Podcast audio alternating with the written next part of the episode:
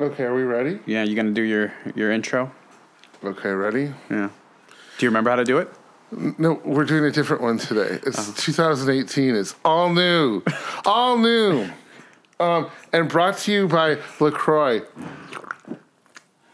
Berry flavor, flavor flavor is especially amazing. Actually, they didn't do anything. I didn't even get a free can, but I can't stop drinking it.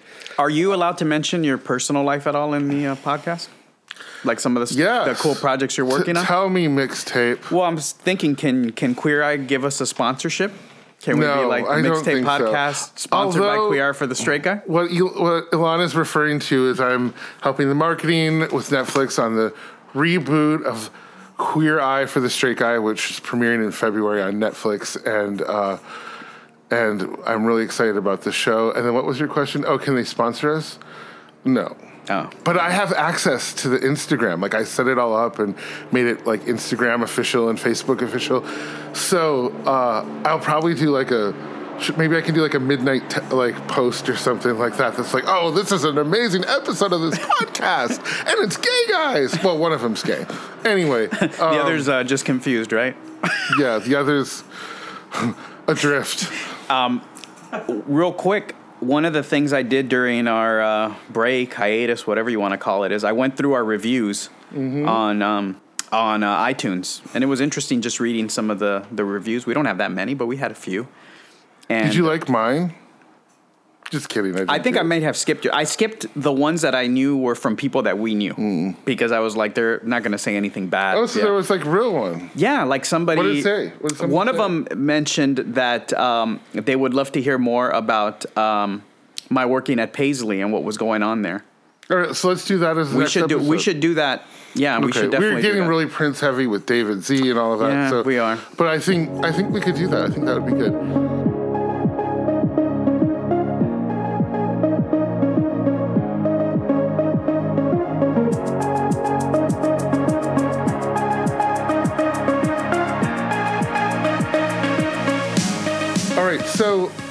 We just wanted to take a little bit of time to talk about um, what excites us musically, and this is going to be like a bite-sized episode, just briefly talking about Pretty in Pink. Okay. Um, a personal favorite of yours. Yeah, so no, what I'm excited about that's either I'm re-listening to from the 80s and 90s, or and we've just rediscovered, or um, what's coming up that we like, and all that kind of thing. Do you want? Why don't you go first, or do you want me to go? First? No, I, I want you to go first. I'm going to play off All you right, because cool. uh, not as familiar with the Pretty in Pink soundtrack as you are. All right. Well, so here's the thing. I am super excited. I don't know if you guys know, but like I'm a huge Bananarama fan. Bananarama has been on tour October through December, all through Europe. Graham Norton today, well, this just you know this week between Christmas and New Year's when we're recording this, announced that they were his favorite acts that he had on their show, and they're coming to do some select LA dates uh, including Los Angeles uh, at the downtown Staples Theater uh, in They're February. playing. They're playing Staples. Well, it's like the baby Staples. Oh, so the um, oh, the one next door, the uh, Nokia. The- Nokia yeah, Live. but it's called. I don't know if it's called Nokia anymore. I Okay. think they got lost their naming rights. Anyway, I'm really excited about that, um, and I think what I'm what I'm what I've been listening to a lot in the past is. Um, you know, well, part of it is I want to talk about Pretty in Pink because it's been such a great segue for my winter listening habits. So we'll get into that in a second. Um, but uh, actually, should I should I just get into that? Yeah, go. All right, cool. So I was going through. I have my huge like wood bin. It's like eight feet tall by like three feet wide, and has like all my CDs, which I've never I'm never giving up. And I was gonna bring them to the record store, and I decided with all this weird iCloud stuff and weird viruses, like I'm holding on to my collection. So they're in the garage, and I pull out the only thing I haven't uploaded into my own library are my soundtracks, and I dust off the soundtrack to Pretty in Pink. Um, Pretty in Pink was a movie that came out in the 80s. It starred um, uh, Molly Ringwald, Andrew McCarthy, and I always forget his name. John His- Cryer. Jon Cryer. Which I have an as interesting- Ducky. yeah, Ducky interesting John went on Cryer to story. Two and a Half Men, and um, and this was in the heyday of uh, the Brat Pack, right? Mm-hmm. And the Brat Pack was all about 16 Candles and the Breakfast Club and uh, St. Elmo's Fire. And this was sort of a re- this was a reunion of Andrew McCarthy and Molly Ringwald, who were so successful in uh, there was another. What, what, what, what I don't think in they were. I don't think they were ever together. Oh, was that the? This was the first time they were together. yeah, I think Oh. you're. Were you thinking maybe less than zero with Andrew McCarthy or something? No, you know, actually, this was the first movie that they were in together, and then they did another one later on where she played this like spaced out weirdo whose name I forget. Okay. And she talked like this. Anyway, this was their one of their big movies. So here's what I remember about seeing it at the time in the 80s is I went out and bought the soundtrack. And I remember being at Cheapo Records on Snelling Avenue in St. Paul, Minnesota. And for $5.99, I got the, which was full price, brand new, the, the Pretty in Pink soundtrack. I didn't like the inside because you pulled it out and it was just paper. It wasn't like, you know, when they started to have the lyrics and everything. So Yeah. it was just about the front and the back. Um, and for whatever reason, this soundtrack has just stayed with me through my life to the point that I had um, been working at Paramount a few years ago, and you got to put in whatever pictures from Paramount movies. And of course, everyone's like, Mission Impossible, and this, and and I'm like, Friday the 13th and Pretty in Pink. So those were the two that I You had. have an eclectic taste. I do have an eclectic taste, which is, you know, what, probably why 10 people listen, right? anyway, so here's what I love about the, the Pretty in Pink soundtrack is whenever we're doing this, I'm cognizant, like you might like Madonna and then hate the Thompson twins, like The Cure, but not want to hear about Prince. And, um, and, and the Pretty in Pink soundtrack is really this, this, this place that uh, people who are launching their careers got to launch some of their best music, and it became this gateway to the rest of their uh, their catalog. So the premise is uh, the premise of the movie was Andy McDowell. Uh, her dad was Harry Dean Stanton, rest in peace, and they lived on the literally Who on used the to date Ron's- Rebecca De Mornay during the making of um, Risky Business? Yeah, Wow. crazy. So um, she literally, because they have to hammer it into you, lives on the wrong side of the tracks, works at a record store, bonus points, uh, has her best friend Ducky, uh, and, and Annie Potts, you may remember from like designing women, and I'm really just dating myself. Anyway, they're this sort of little people. Like Annie Potts was the one who was still was out of she was out of high school, so she was like if she had gone to college would have been in college, but she was working at the record store, or maybe that was Ducky. Anyway, the point is she falls in love with Andrew McCarthy. Andrew McCarthy is super rich. Um, all of their friends on both sides resent the relationship. James Spader, who you guys now know from The Blacklist and has been on many other things, he was like the snarky rich friend, and they sabotage the relationship. It culminates at prom, where at, at first Andrew McCarthy's character had asked her and then unasked her, so Ducky took her. And OMD wrote this song that was supposed to be at the end of it. The test audience didn't like the movie. They recut it where the two of them end up back together at the end of the movie. And um, OMD had to like in not too much time come up with a new song. That leads off the soundtrack. It's called If You Leave. I think it's if I had to put one song that I had to like pick on a desert island that I could list, listen to over and over and over, it's If You Leave by OMD. Are you familiar with it? It is beautiful song, and um, it's funny that you mentioned Desert Island because one thing I remember about that song when I was a kid is in the summer we would go to Raging Waters. Um, you're not originally from LA. Do you have you heard of Raging Waters or know what It's a it is? water park, It's yeah. a water park in San Dimas, and they would have that song just blasting uh, throughout the park all summer. It was literally like if we went three or four times in the summer, it somehow always showed up on the soundtrack for our visit. Uh, it's an awesome song. I have it on many playlists to this day.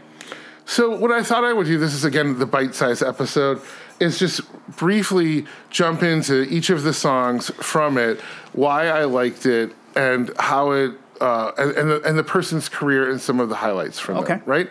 So if you leave, we're going to play a little snippet of that.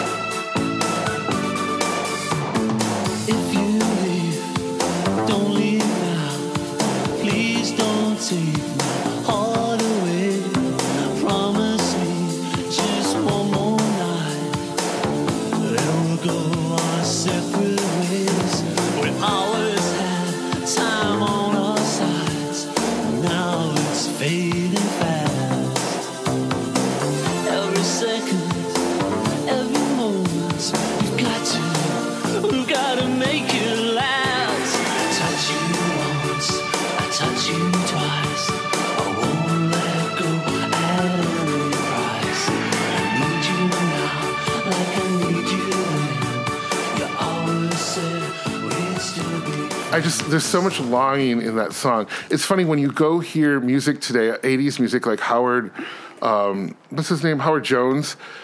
They they're able to add on all these different synth levels. It feels so rich. This one feels like that at the time. Just there's, but they do it without having layers of synth. It's like the synth plus real instruments plus their voices. I just great tune for me. What do you want to say about this one? It's a great uh, kind of love song, longing. Um, not too much, not very slow though.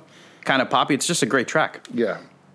So um, OMD had a couple hits before this. They had um, "So in Love," and on that album there was a song called "Secret" and a few other ones. Um, this song really catapulted them to number one, but then they never really um, they never really did any that much after it.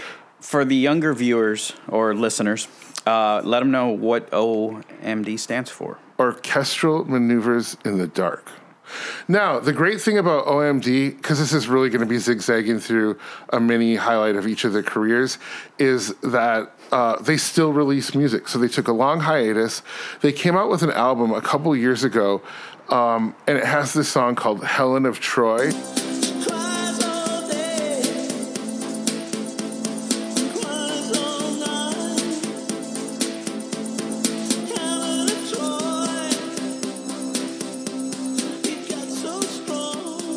It's so good. And everything is just super catchy on it. And again, because they couldn't have the deep layers of the keyboard sounds that you get now, it's it's sort of the accomplishment or the realization of that. So if you haven't checked out, if you like OMD, they're a great one to go check out on iTunes Music or Spotify. Some of their more recent collections. The one collection, again, none of it has really been a hit, but if you're a fan, the the album with Helen of Troy and um, I, I, is the one that I highly recommend. I think there's even one after that. I'm looking through my iPod right now. I have three uh, OMD songs on it. Two of them are "If You Leave." One of them is the extended version, and the other one is "So in Love." So in Love is a good song. There was a song called Secret that was really good too. That's on that same album as So in Love. See, I feel like you need to send me some, you know, like once a week. Just send me stuff I should be listening to. All right, cool. So let's jump to the next one. Suzanne Vega. So dismissive. Okay, cool.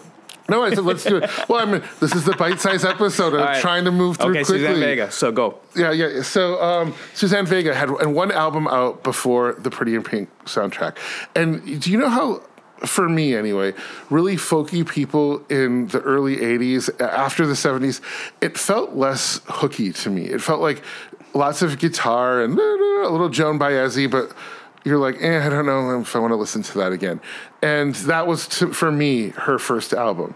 Um, this album came out and it has a song called Left of Center. And this song stands alone. It could have been released as a single.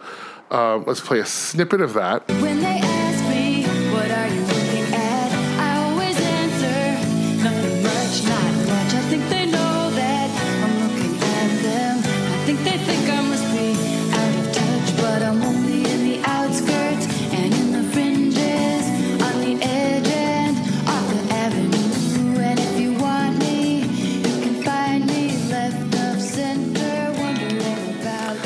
The thing about uh, uh, Suzanne Vega. Her career has really zigzagged. I don't think that there was a huge place for that kind of folky sound in pop radio, and she had been fashioned as a pop star.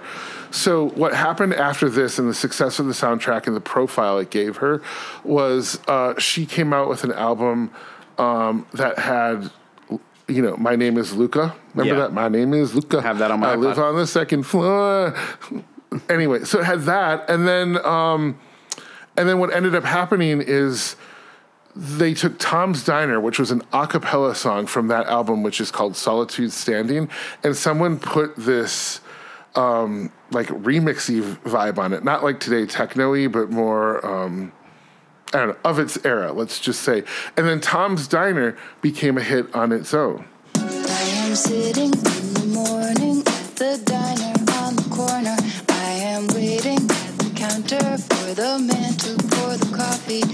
He fills it only halfway.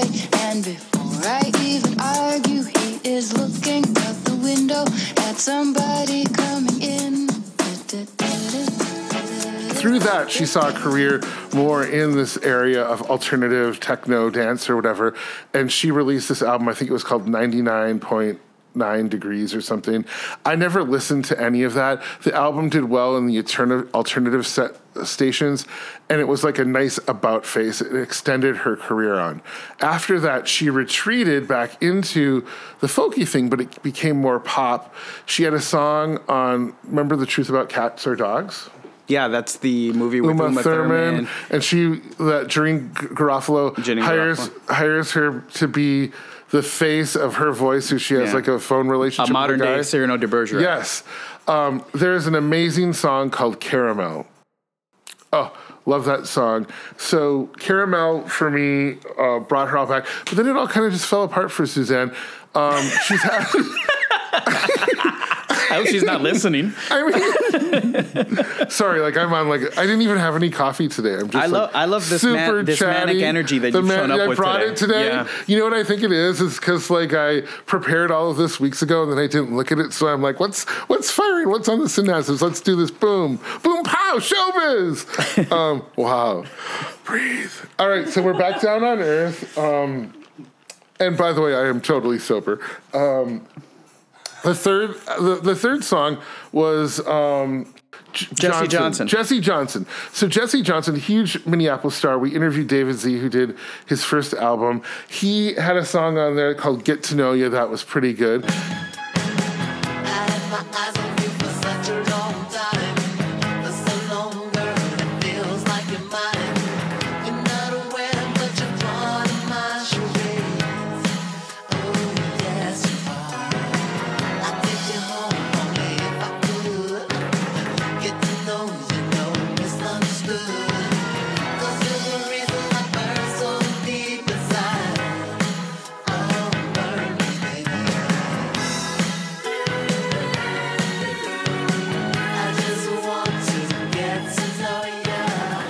He almost had a career after this with his Shockadelica album. So the interesting thing about so he's doing um, the Shockadelica album, and Prince finds out about the title and tells him and writes a song and gives it to him called Shockadelica, and um, Prince tells him the title is so cool you have to have a, a song that matches the title, and he's like, no, I don't, I don't like the song. So Prince records the song himself, uh, has a record made, and rushes it out to the um, to the local radio stations in Minneapolis to have it played.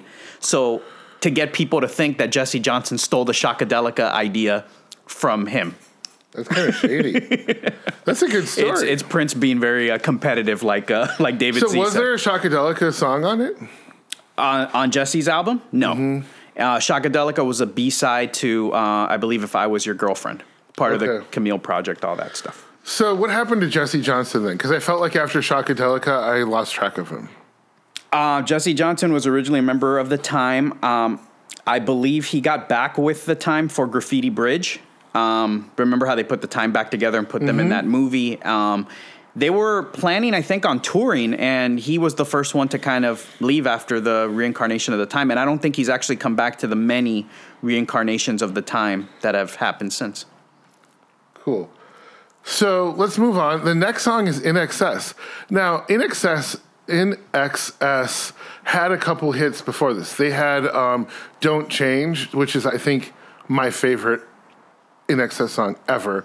They have that song they still play at fucking rock stadiums. You know, the da na na na na na, you know, like when they want to get the crowd all excited.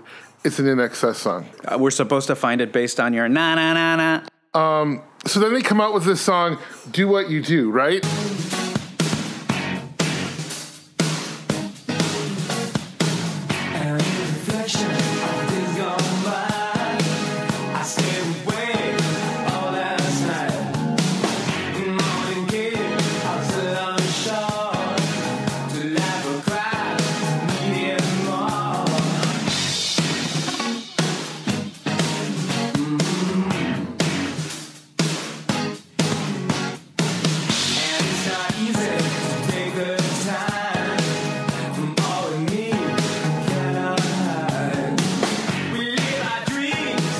Which feels very much like what you need from their next album that came out.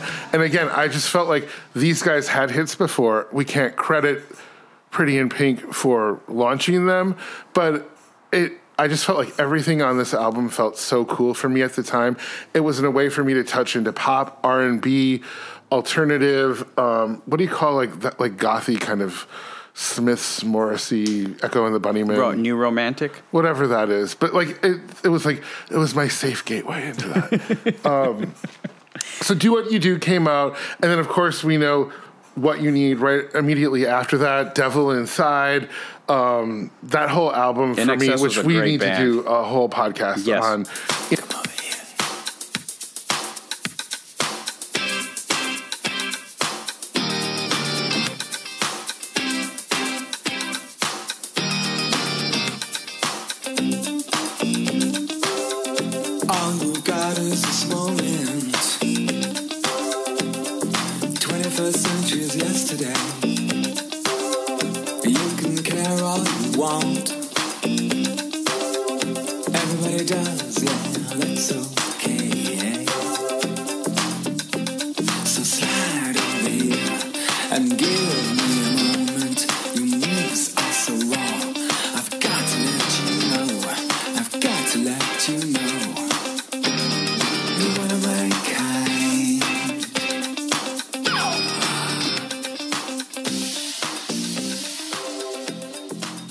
And specifically that album. Yes. um, never tear us apart. It just went on and on and on um, to uh, suicide blonde. And then their very underrated album um, what was it called? Welcome to welcome to the dollhouse? No that was a movie with that like one girl who wasn't pretty. Welcome to america? Welcome to wherever you are. Oh yeah, that's a great album. Um, yeah, so we love INXS. I'm just sort of giving people. We're not going in depth like we're going to do on some of the other things here, but I just again, I think this is a great soundtrack. this is the I'm sure- appetizer for the season to come. Yeah, it, it's just sort of touching on a lot of like really cool things that you can launch from. Um, then we have Pretty in Pink.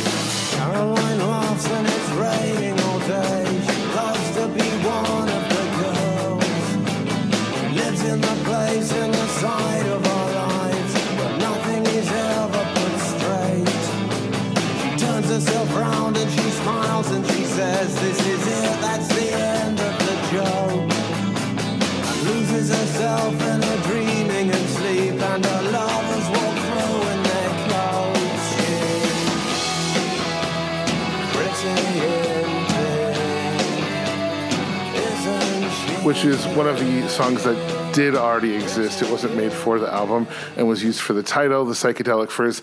I'm not a huge Psychedelic Furs fan, but this sort of rejuvenated their career. And right after it, they had one more hit with Heartbreak Beat, which stands the test of time.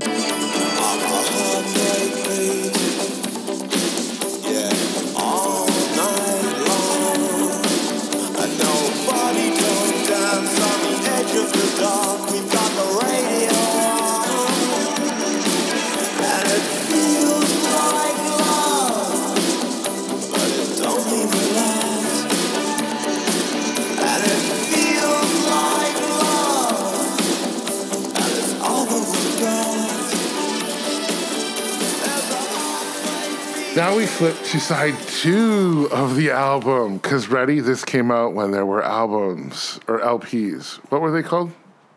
LPs.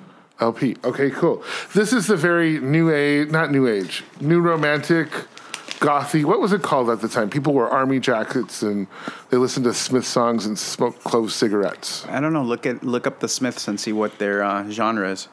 Well, the first one was New Order. Here's the thing New Order is one of those bands that I just fell in love with in the last three years, and yet I've continued to listen to their albums. I saw them at the Hollywood Bowl this fall. They're amazing, and their music actually sounds better because you can do so much more technologically with the sound, right?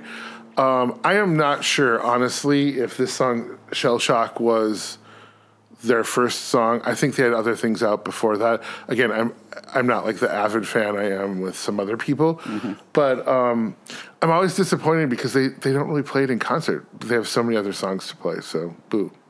Great tune though. Let's play a second of this.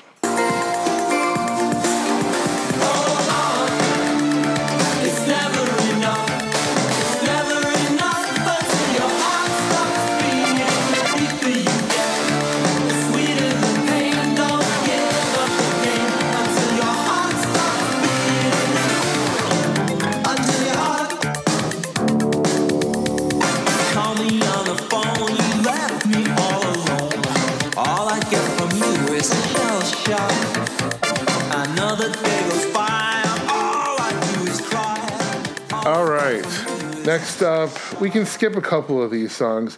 There's Round and Round, which this is the song I always skipped over. Boo. Do you remember this one? Who's who's the artist on this one? Yeah, Belouis Some. Yeah, Yeah, hi and goodbye. I wonder what he's up to. And then remember this? I always felt like this song existed before. Wouldn't it be good to be in your shoes, even if it was for just one day?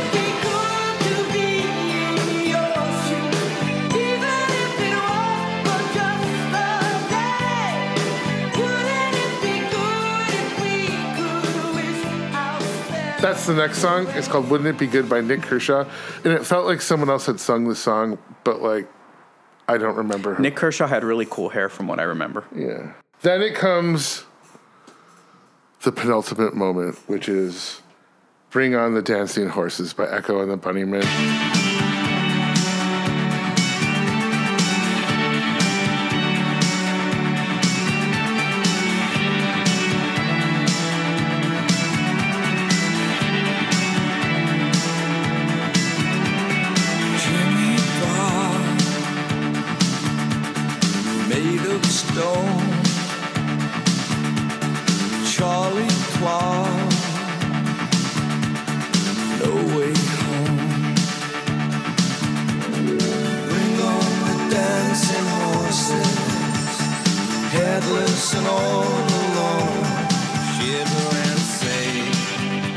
Followed by possibly the best best Smith song ever. Please, please, please, let me get what I want this time. so let's play a quick bit of that. Good times for a change. See the look I've had can make a good man turn bad. So please, please, please, let me, let me, let me, let me get what I want. Everyone knows who the Smiths are, and you know they didn't really. I don't know if they were even together at this point, if it was just Morrissey, but we all know the career Morrissey has had. Lately, I wish he would just be really quiet because he's embarrassing himself. But overall, there are great songs like. Um, How soon is now? Yeah. What's the one that they did in, you know, every day is like Sunday? Oh, oh. Should we play just a second? No, no, we got to focus on the Pretty in Pink. Oh, okay. We're gonna Well, play a snippet of this one. All right, so we'll play this one. This is the song you play right before you jump off the bridge. um, that's pretty much every Smith song. Yes. I know. I've sort of just riffed through all this. Anything you want to talk about any of these artists? No, I just wanted to tell my Jon Cryer story. Tell it. So I see uh, Jon Cryer at the Starbucks um, that I go to in the mornings. I've seen him multiple times, and he was always wearing a hat. And then I saw him recently, and he didn't have a hat on. He's bald. And I was like, wait a minute, he's bald? And I looked it up on uh, Google, and yeah, he was wearing. I mean, he readily admits that he wore a hairpiece while he was doing Two and a Half Men, but he looked good. Is he looked like hot bald? Huh? Is he like hot bald, or is he like? Yeah, he had it close cropped, You know, you know, and bald. he looks like he's in really good shape. He looks good. He's probably in his fifties now. I would guess, maybe even close to sixty. No, but you know, still holds up. Hell yeah! Someone told me I laughed like Betty Rubble, and it really hurt my feelings. All right, so um, I just talked a big bunch of this time with my spouse. Don't worry, we'll make it up on the next. Tell one. me, tell me, tell me, tell me, what are you listening to? I talked a little bit about Bananarama. I talked like, what's your '80s little thing right now? George Michael probably because the um, the Listen Without Prejudice special that uh, that they did on Showtime, the getting the remaster, and then my mom asked me to make her a George Michael mix. So that's that's kind of been the all, the playlist for the last uh, month or so. All right, so if you were to give people one recommendation of an 80s song to listen to and check out, not from the soundtrack, but just anything that's not George Michael or anything, who would that be? So I'm gonna pick Bananarama on tour, but they're only doing their songs with the original lineup, which brings them pretty much to their greatest hits, and nothing after. So there's one or two exceptions, I think.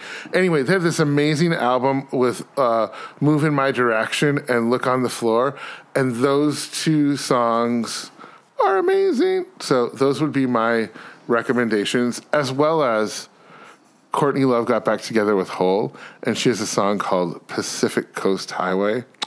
Highly recommended. Your turn. New stuff. The new Maroon Five album is really, really good. It's their best album probably since um, probably since songs about Jane. But it's really good album. Can we talk uh, talk about that because I felt like they kept releasing singles that didn't do well that were good, uh, and then finally they released the song with SZA. Is that how you say her name? SZA or whatever. I think so. whatever. We're too old to care about that. Uh, but it was called uh, uh, uh, down until the love is due, right? That song. So that song was a hit, and then they dropped the album. So I'm curious because you're saying it's a really good album. Do you think that they added new songs? Like, how does the first three songs that they kept releasing, hoping for a hit, then they have this one, and the rest of that you get to listen to? Like, how does it feel on the album? It feels like a complete album as opposed to like uh, just a collection of a bunch of um, radio-friendly singles. Everything kind of flows together. What's the theme? What every Maroon Five album is Love. about heartbreak and love. Favorite song? Oh man, Barry. closure. Oh, that's is it a sad song? They're all sad. Um, it's got an awesome um, like instrumental part at the end of the song where it really reminded me of like um, sign of the times uh, Prince era kind of instrumentation, like I can never take the place of your man sort of thing. Um, I'll get you a copy of the album. You should listen to it. It's a really good album. I have iTunes Music, so I can just download it. Excuse me. Okay, so listen to Closure on the way home and think of me. I think of you all the time.